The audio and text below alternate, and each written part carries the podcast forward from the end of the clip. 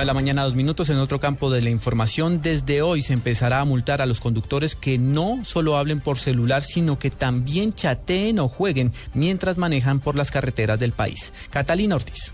En el Código de Policía se estipula una multa de 15 salarios mínimos legales vigentes, es decir, 315.500 pesos para la persona que mientras conduzca, chatee, juegue o hable sin manos libres. En este puente, la Policía de Tránsito y Transporte comenzará a aplicar este comparendo a los conductores en las principales vías del país, como lo indica el general Carlos Ramiro Mena. Que ojalá no haya conductores que vayan utilizando el celular o hablando por celular o chateando, como hay algunos, sino tendríamos que nosotros aplicarle esta sanción, por lo menos de 315.500 pesos. Eso lo que necesitamos nosotros es que los conductores asuman con la responsabilidad que esto requiere. Según señaló el director de tránsito, tomar el celular mientras se conduce es un factor de distracción muy grave que pone en peligro la vida del conductor como la de los pasajeros y demás ciudadanos. Catalina Ortiz, Blue Radio.